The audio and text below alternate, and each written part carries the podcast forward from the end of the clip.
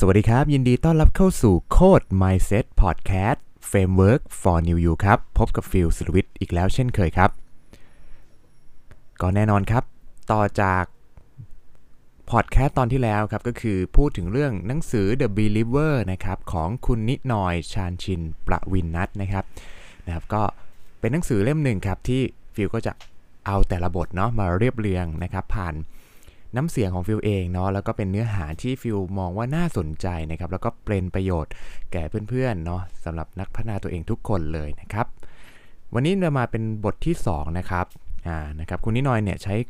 ชื่อบทว่า 19 พฤษภาคม 2552 นะครับ Independent Day นะครับ ในบทที่ 2 นี้ถ้า recap สั้นๆ ก่อนที่เราจะไปกันในเนื้อหาหลักเนี่ย จะพูดถึงเรื่องของความฝันสำคัญแค่ไหนนะครับ ก่อนที่จะไปฟังกันนะครับ ยังไงกดไลค์กดติดตามให้ฟิลก่อนนะนะครับ โอเคนะครับ วันนี้ฟิลจะอ่านให้ทุกคนฟังต่อกันเลยนะครับ อ่า นะครับ เริ่มกันเลยนะครับ ในบทนี้เขาบอกว่า พวกคุณว่ามันแปลกไหมครับ ที่โรงเรียนและมหาวิทยาลัยไม่เคยสอนเกี่ยวกับเรื่องความฝัน หากการเกิดมาเป็นมนุษย์ คือการทำให้ภาพฝันเป็นจริงเนี่ย ผมนิยามว่าคำว่าการศึกษาที่มีอยู่ในปัจจุบันนี้ควรจะต้องมีมากกว่าแค่ เพียงแค่เรียนจบ หรือหางานทำนะครับ ผมอยากจะบอกน้องๆว่าวัยรุ่นนะครับ มหาลัยเนี่ยที่เรียนจบมาเนี่ยอาจมีความสำคัญตอนสมัครงาน แต่หลังจากที่ทำงานจริงแล้วระดับความสำคัญของมันจะลดลง เพราะชื่อมหาลัยไม่ได้ช่วยให้เนื้องานของเรา ดีไปกว่าใคร และอาจจะไม่ได้ช่วยให้วินัยของเราดีกว่าเดิมนะครับ เป็นวัยรุ่นสมัยนี้เนี่ยมันเหนื่อยนะผมเข้าใจ พวกเขาคิดออกหลายอย่าง เห็นโอกาสเยอะมาก แต่ถึงจะใช่ที่สุดแล้ว สุดท้ายเขาก็ยังไม่เลือก ไม่แลกสักที ผมอยากบอกให้รู้เลยว่า ดีที่สุดนั้นไม่มีอยู่จริงครับ แต่ไม่ได้เริ่มสักที เพราะไม่ลงมือทำเนี่ย มีอยู่จริงนะครับก็จะเป็นการเปรียบเปรยให้เห็นว่าจริง ๆ แล้วเดี๋ยปัญหาของวัยรุ่นยุคนี้เนี่ยนะครับที่คุณนิดนยมองเห็นก็คือ ไม่กล้าที่จะลงมือทำจริงๆเนาะเพราะเรามีช้อยในชีวิตมากมายเลยนะครับ ทีนี้คุณนิดนยก็บอกว่าเชื่อผมครับ คนประสบความสำเร็จเขามักจะบอกคุณแบบนี้ไม่มีโอกาสไหน เหมาะที่สุดแล้วสำหรับคุณครับ มีแต่โอกาสไหนที่คุณสามารถเริ่มต้นลงมือทำได้ทันทีนะครับวัยรุ่นและหนุ่มสาวสมัยนี้อยากได้สิ่งที่ดีที่สุดเสมอ นี่คือเหตุผลที่พวกเขาหาตัวเลือกในชีวิต ฟังดูเหมือนจะเป็นกระบวนการที่ดี แต่เท่าที่ผมเห็นมา มันมักทำให้เกิดปัญหามากกว่าครับ เพราะตัวเลือกยิ่งเยอะ ก็ยิ่งต้องคิดเยอะ ยิ่งคิดเยอะ ยิ่งทำให้เลือก เยอะขึ้นกว่าเดิม สุดท้ายเนี่ยกลายเป็นเลือกไม่ได้สักอย่าง เพราะกลัวพลาดโอกาสที่ดีกว่าอยู่เรื่อยไปนะครับ เหมือนการเปิดแก๊ปฟู้ดเลือกเลือกเลือกเลือกเลือกเลือกนานมากสรุปไม่ได้สั่ง แล้วหันไปหยิบรีโมทเปิด Netflix เลือกเลือกเลือกเลือกสรุปก็ไม่ได้ดู ใช้เวลาเลือกอยู่นานนะครับ นี่คือเป็นปัญหาเลยเนาะที่ฟิวเองเนาะแล้วก็วัยรุ่นหลาย ๆ คนเนี่ยน่าจะเจอนะครับ มีคำถามครับ คุณกำลังมีอาการของวัยรุ่นสมัยนี้หรือไม่ 1. ครับ ไม่ตัดสินใจทันที ขอดูดีมีฟอร์มก่อนสรุปชีวิตไร้วินัยเหมือนเดิม ข้อ 2 ครับ ช่างใจเลือกเลือกไม่ได้นู่นก็ดีนี่ก็ใช่ ข้อ 3 ครับ สนใจทุกข้อเสนอแต่ไม่ตัดสินใจสักข้อเลยนะครับ ข้อ 4 ครับ ถึงเจอสิ่งที่ดีกว่าใช่ที่สุดแล้ว สุดท้ายก็ยังเลือกไม่ได้อยู่ดี ข้อที่ 5 ครับคำพูดติดปากคือขอคิดก่อน รอก่อน เดี๋ยวให้คำตอบ เดี๋ยวบอกนะ เดี๋ยวโทรกลับ เราเป็นอย่างนี้เพราะเราขาดความมั่นใจครับ แต่รู้หรือไม่ว่าข้อเสียของมันคือทำให้คุณเสียเวลาและพลาดโอกาสดีๆ ไปได้ง่าย ๆ และน่าเสียดายด้วยเพราะบางครั้งโอกาสนั้น ผ่านเข้ามาเพียงครั้งเดียวในชีวิต เมื่อผ่านไปแล้วอาจจะไม่ย้อนกลับมาอีกเลย จากประสบการณ์ที่ผมสร้างผู้นำและองค์กรวัยรุ่นมามากกว่า 10 ปี ผมบอกได้เลยครับว่า ไม่มีงานไหนดีที่สุดครับ มีแต่งานที่คุณเริ่มลงมือทำกล้าเลือกแลกลุยเมื่อไหร่เท่านั้น เลิกทำตัวดูดีในสายตาของคนอื่นบ้างก็ได้ แล้วทำในสิ่งที่ตัวเองอยากทำด้วยความสนุกสนานและมีความสุขที่ทำได้ ถ้าต้องทำตามความคาดหวังของคนอื่นอยู่เรื่อยๆ เมื่อไหร่จะได้ทำตามความฝัน อันยิ่งใหญ่ของตัวเองเสียที ผมเชื่อเสมอครับว่าทุกคนมีความฝัน คนทุกคนมีสิ่งที่ต้องการอยู่ในหัวใจลึกลงไปในจิตวิญญาณของเรา เรารู้ว่าเราเกิดมาต้องการอะไร ผมเชื่อว่าความฝันเป็นสิ่งที่ให้ศักยภาพความสามารถกับเรา ให้พรสวรรค์และพรแสวงกับเรา ภาพที่อยู่ในใจนั้นทำให้เรารู้ว่าชีวิตที่ดีที่สุดที่เราสามารถมีได้อย่างไรทำให้เรารู้สึกว่าเรามีชะตาชีวิตเป็นของเราเอง ความฝันให้ทิศทางชีวิตกับเรา เราเคยพบกับคนประสบความสำเร็จที่ไม่รู้ว่าตัวเขาต้องการอะไรในชีวิตไหมครับ ผมไม่เคยเจอครับ เราทุกคนต้องการจุดหมายในการเดินทาง และความฝันเป็นสิ่งเดียว ที่ให้สิ่งนั้นกับเรา ชีวิตต้องการความหมายในการดำรงอยู่เสมอครับ ความฝันเป็นความฝันคือความหมายนั้น มากกว่าเป็นเข็มทิศในการเดินทางสำคัญกว่านั้นคือ เป็นเข็มทิศที่ชี้ทางให้เราในวันที่หลงทางครับ และความฝันนี้แหละครับ ที่เป็นตัววัดว่าชีวิตของเรากำลังก้าวไปข้างหน้า อยู่ที่เดิมหรือเดินถอยหลัง เราจะเป็นสิ่งใดนั้นไม่ได้ขึ้นอยู่กับว่าเรายืนอยู่ที่ไหน แต่สำคัญที่สุดขึ้นอยู่กับว่าเรากำลังเดินทางไปทิศทางไหน การเดินทางการเดินตามความฝันนั้น แสนจะเหน็ดเหนื่อยครับ แต่คำถามก็คือแล้วชีวิตไม่เดินตามความฝันปล่อยให้อนาคตล่องลอย ไม่ต้องเสี่ยงก้มหน้าทำงาน ที่คนคนอื่นอยากให้ทำนั้นมันเหนื่อยน้อยจริงกว่าหรือ ความฝันเพิ่มศักยภาพให้ตัวเราปราศจากความฝันเราอาจจะไม่ได้พบศักยภาพที่แท้จริงของตัวเลตัวเราเองเลยครับ เพราะเราจะไม่มีเหตุผลให้มองไปข้างหน้า เราจะโฟกัสอยู่กับ เหตุการณ์ร้ายดีที่เกิดขึ้นในปัจจุบัน แต่ด้วยความฝันที่มี มันจะทำให้เรามีความเชื่อ ว่าเราสามารถเปลี่ยนแปลงตัวเราให้ดีขึ้นได้ครับ เปลี่ยนแปลงวันพรุ่งนี้และอนาคตให้ดีดั่งฝันได้ เรามักจะมองไปข้างหน้าเพื่อหาโอกาสและทรัพยากรต่างๆ เพราะเราเชื่อว่าโอกาสและทรัพยากรเหล่านั้น ช่วยพัฒนาศักยภาพในตัวเราและผลักดันให้เรา เข้าใกล้ความฝันของเรามากขึ้น หากโลกของคนตาบอด ถูกจำกัดด้วยการสัมผัส และโลกของคนโง่เขาถูกจำกัดด้วยความรู้ โลกของผู้นำก็จะถูกจำกัดด้วยขนาดของความฝันของเขาเช่นกันครับ ความฝันช่วยเพิ่มคุณค่าให้กับงานที่เราทำไม่ว่าจะเป็นงานเล็กงานน้อยเพียงใด หากเรารู้ว่ามันส่งผล ต่อความฝันของเรา เราจะตั้งใจทำมันอย่างเต็มที่ เราจะมองงานทุกๆงานเป็นจิ๊กซอชิ้นเล็ก ๆ ที่ต่อเติม ภาพฝันอันยิ่งใหญ่ สวยงามของเรา วันแล้ววันเล่า เหมือนกับเรื่องราวที่เราเคยได้ยิน ชายคนหนึ่งเดินผ่าน งานก่อสร้างสามคนกำลังก่ออิฐเขาถามคนงานที่กำลังก่อสร้างคนหนึ่งว่าคุณกำลังทำอะไร คนแรก ตอบว่า ผมทำงานรับค่าจ้างครับ เขาถามคนที่สองเช่นเดียวกันครับ คนที่สองตอบกลับมาว่า ผมกำลังก่ออิฐโบกปูนอยู่ครับ และชายคนนี้ก็ถามคนที่สามเช่นเดียวกันครับ แต่คำตอบที่ได้ยินนั้นแตกต่างจากคนที่หนึ่งและคนที่สองนะครับ เพราะว่าคนที่สามนั้นหันกลับมามองด้วยความตื่นเต้นแววตาเป็นประกาย และตอบกลับมาว่า สิ่งที่ผมทำอยู่นี้ ผมรู้สึกโชคดีมากเลยครับ ผมกำลังสร้าง มหาวิหารที่สวยที่สุดในโลกแห่งหนึ่งครับ ต่อให้งานนั้น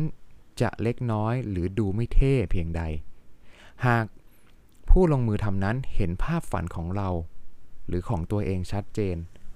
รู้ว่ากำลังทำอะไรอยู่และ เห็นคุณค่าของงานที่กำลังทำเขาจะไม่สนใจสายตาและน้ำลายของใครเลย อย่าปล่อยให้น้ำลายราคาถูกมาดูถูกความฝันราคาแพงของเราครับ ความฝันนั้นจะช่วยเลือกสิ่งที่ดีที่สุดให้กับชีวิตของเราเสมอ ความฝันจะคอยช่วยจัดลำดับความสำคัญในชีวิตให้กับเราอย่างแยบยลนอกจากความฝันจะให้ความหวังในอนาคต และให้แรงพลังกับเราในปัจจุบันแล้ว ยังเป็นเครื่องมือชั้นเยี่ยม ที่จะช่วยเราตัดสินใจว่าอะไร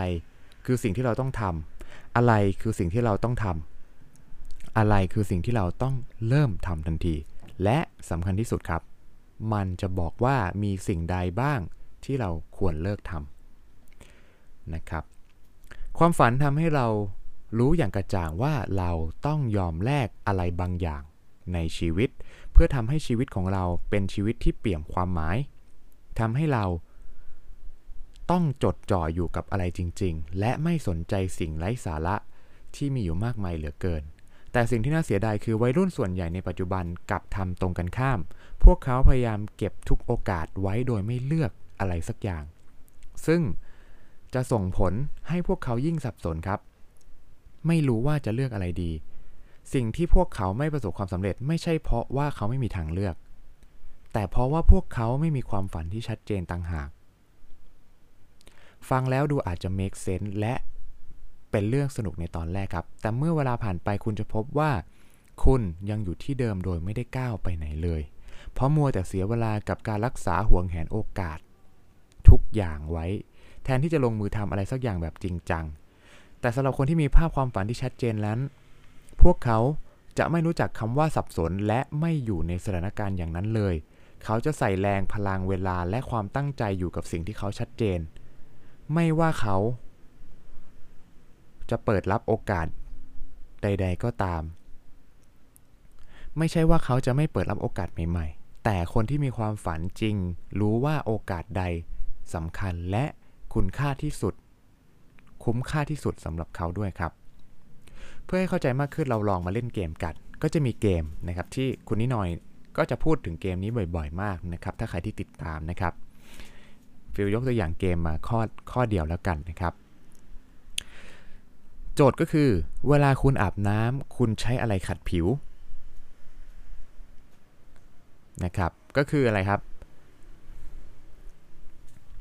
อ่าโอเค อ๋อ มีอีกเกมหนึ่งนะครับ เกมนั้นก็คือ ระหว่างบ้านไม้เบสบอลทุเรียน ต้นกระบองเพชร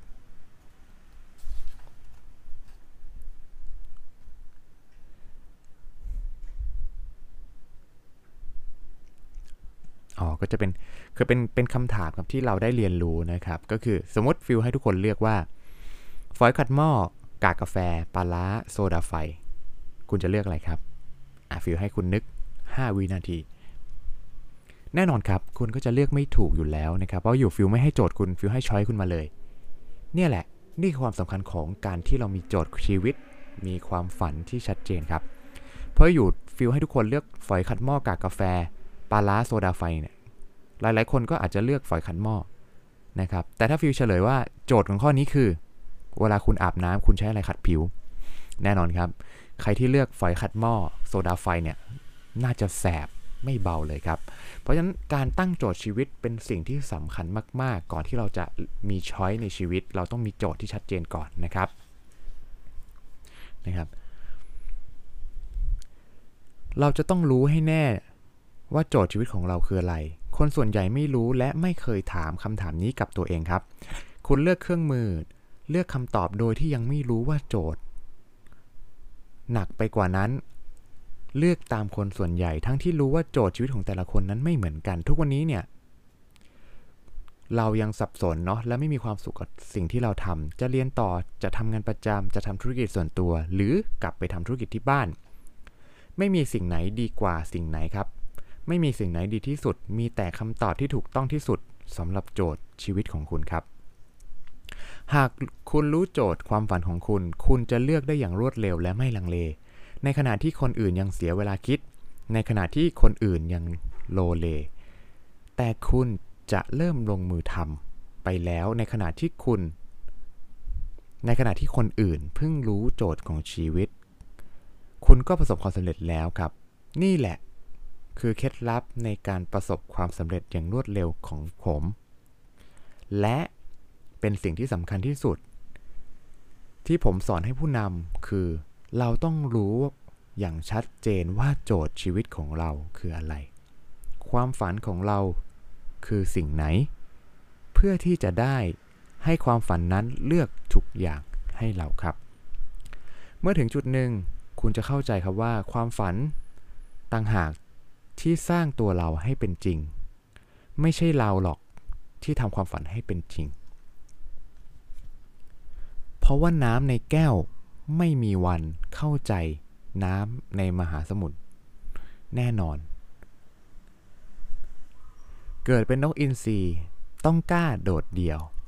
นะครับ มีแต่นกกระจอกเท่านั้นครับ ที่อยู่ด้วยกันเป็นฝูงและทำอะไรคนเดียว ชีวิตนี้เราเลือกได้ครับว่าจะเป็นปลาหางนกยูงที่ว่ายเวียนอยู่ในตู้สี่เหลี่ยม หรือจะออกไปเป็นฉลามวานที่สามารถว่ายได้ทุกเจ็ดคาบมหาสมุทร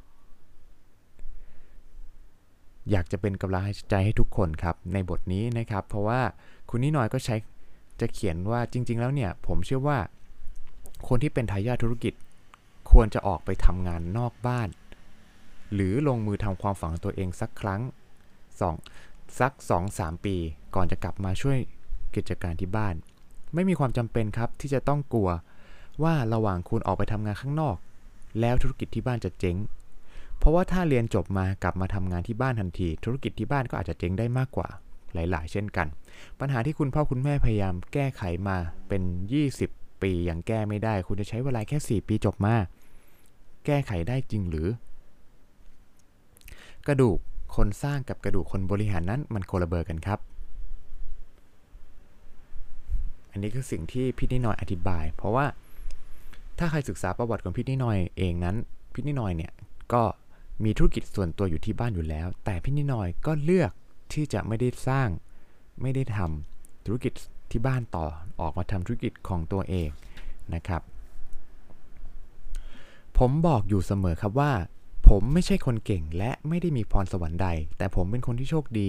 ที่รู้ว่าผมต้องการอะไรตั้งแต่เด็ก ผมรู้ว่า ผมต้องการมีชีวิตอย่างไรตั้งแต่อายุยังน้อย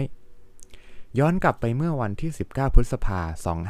2552 นั่นก็คือชื่อของบทนี้ที่ทุกคนฟังอยู่นะครับ คืนนั้นคุณพ่อผมให้ผมเลือกระหว่างสารต่อธุรกิจที่บ้านและหรือจะออกไปทำธุรกิจส่วนตัว ผมที่เชื่อมาตลอดว่าผม จะประสบความสำเร็จยิ่งใหญ่ ได้นั้น ต่อมาผมก็เลือกที่จะสร้างชีวิตของตัวเอง ด้วยเครื่องมือที่ผมเลือกเอง คู่ชีวิตและเครื่องมือชีวิตเป็นสองสิ่งที่คุณต้องเลือกด้วยตัวคุณเองในชีวิตนี้ ถึงแม้ว่าจะต้องเริ่มต้นจากศูนย์ก็ตาม ผมจำได้ว่าผมใช้เวลาไม่ถึง 2 วินาทีในการให้คำตอบกับคุณพ่อของผมโดยไม่ลังเล ตอบอย่างเสียงดังฟังชัด ชัดเจนและหนักแน่นขนาดที่ว่าคุณพ่อของผมยังอึ้งไปเลยทีเดียว ใช่ครับ ผมเลือกตัดสินใจมาตั้งแต่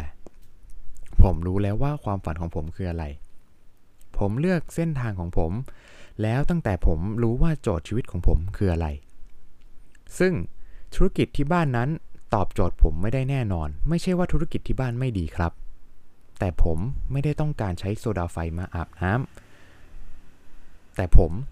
ต้องการเป็นเจ้าของ ผมไม่ได้เป็นผมแต่ผมไม่ได้ต้องการเป็นเจ้าของโรงงาน ที่คอยนั่งเฝ้าเป็นเจ้าของธุรกิจไปวันๆจนเปลี่ยนจากการเป็นเจ้าของกิจการกลายเป็นเจ้าของชีวิตของเรา ผมต้องการเป็นเจ้าของเวลาของผมทุกๆนาที ผมไม่ได้ต้องการเป็นเจ้าของ ผมต้องการเป็นเจ้าของชีวิตของผมเอง ผมไม่ได้ต้องการเป็นแค่ลูกเท่าแก่ที่มั่งคั่งร่ำรวย แต่ผมต้องการเป็นบทพิสูจน์ของคนที่มีความเชื่อศรัทธานในความฝันของตัวเองครับ เพราะว่านกบางตัวไม่ได้เกิดมาที่จะอยู่ในกรง เพราะว่าขนของมันเป่งปังเกินไป เสียงร้องของมันเป็นดนตรีที่เกลี้ยกาดเกินไป นี่คือเรื่องราวของเช้าวันที่ 11 พฤษภาของคุณนิดหน่อยครับผผมออกจากบ้านตั้งแต่เช้าตรู่พร้อมถุงสองใบ มือขวา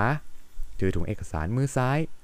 ถุงเสื้อผ้าซึ่งมีหนังสือสวดมนต์คาถาพาหุงและชินนมัญชรอยู่ข้างในด้วย เพียงเท่านี้ผมก็มุ่งหน้าเข้ากรุงเทพมหานครและเริ่มสร้างชีวิตของผมเอง ในวันที่คุณไม่เหลืออะไรเลย คุณ จะขอรู้ว่าเพียงขอเพียงแค่มีความฝัน เท่านั้นก็เพียงพอแล้วและเท่านั้นแหละครับ ที่คุณต้องการ ไม่มีไม่มาก แต่ที่มีคือความหวัง มีไม่มากแต่ที่มีคือความเชื่อ มีไม่มากแต่ที่มีคือความฝันครับ เช้าวันนั้นผมสับสน แต่ผมก็บอกกับตัวเองว่าผมเลือกแล้ว ผมรู้สึกว่าวุ่นในจิตใจ แต่ผมก็บอกกับตัวเองว่าผมเลือกแล้ว ผมรู้ว่าเส้นทางที่ตัดสินใจเดินนี้ไม่ง่าย ต้องเจอกับอุปสรรคมากมาย แล้วก็จะต้องต่อสู้กับใจตัวเองอย่างที่สุด แต่ผมบอกกับตัวเองว่าผมเกิดมาเพื่อสิ่งนี้ I was born for this การตัดสินใจในเช้าวันนั้นทำให้ผมรู้ว่า ในวันที่เราไม่เหลืออะไร ขอให้เราเหลือเพียงความฝัน แค่นั้นก็เพียงพอแล้ว ผิดเท่านั้นเพียงพอจริง ๆ ครับ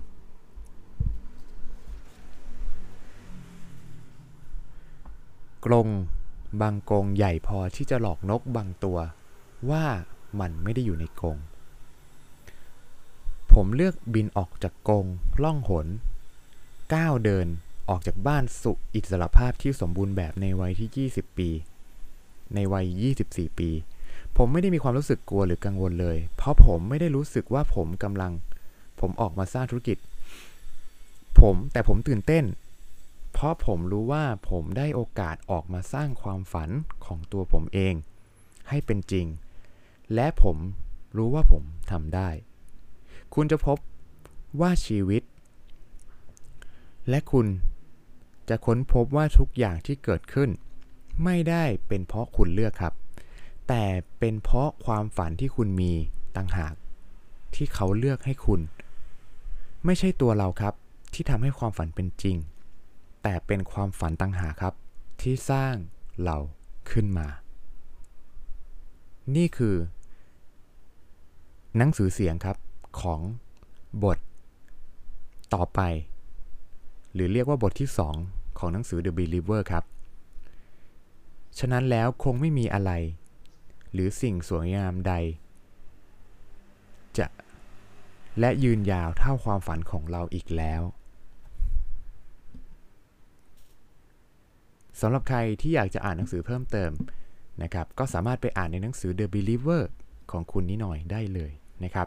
ก่อนจากกันไปนะครับฝากกดไลค์กดแชร์ และกดติดตาม Subscribe กด Follow นะครับในทุกๆช่องทางที่ทุกคนฟังพอดแคสต์ Code Mindset ด้วยนะครับ เพื่อไม่ให้พลาดคลิปพอดแคสต์อย่างนี้ใน EP หน้านะครับสำหรับใครที่ฟังพอดแคสต์ในช่องทางพอดแคสต์อย่าลืมกดรีวิวให้คะแนนฟิลด้วยนะครับ เพื่อเป็นกำลังใจให้ด้วยนะนะครับ และใครที่ชื่นชอบคำคมดีๆนะครับ Mindset พัฒนาตัวเองในทุกเช้านะครับ ยังไงนะครับ สามารถกด follow โพส Mindset ใน Facebook และ IG ที่ลิงก์ description ที่ทุกคนฟังพอดแคสต์ใต้คลิปได้เช่นกันนะครับ แล้วพบกันใหม่ในคลิปหน้าสำหรับวันนี้ สวัสดีครับ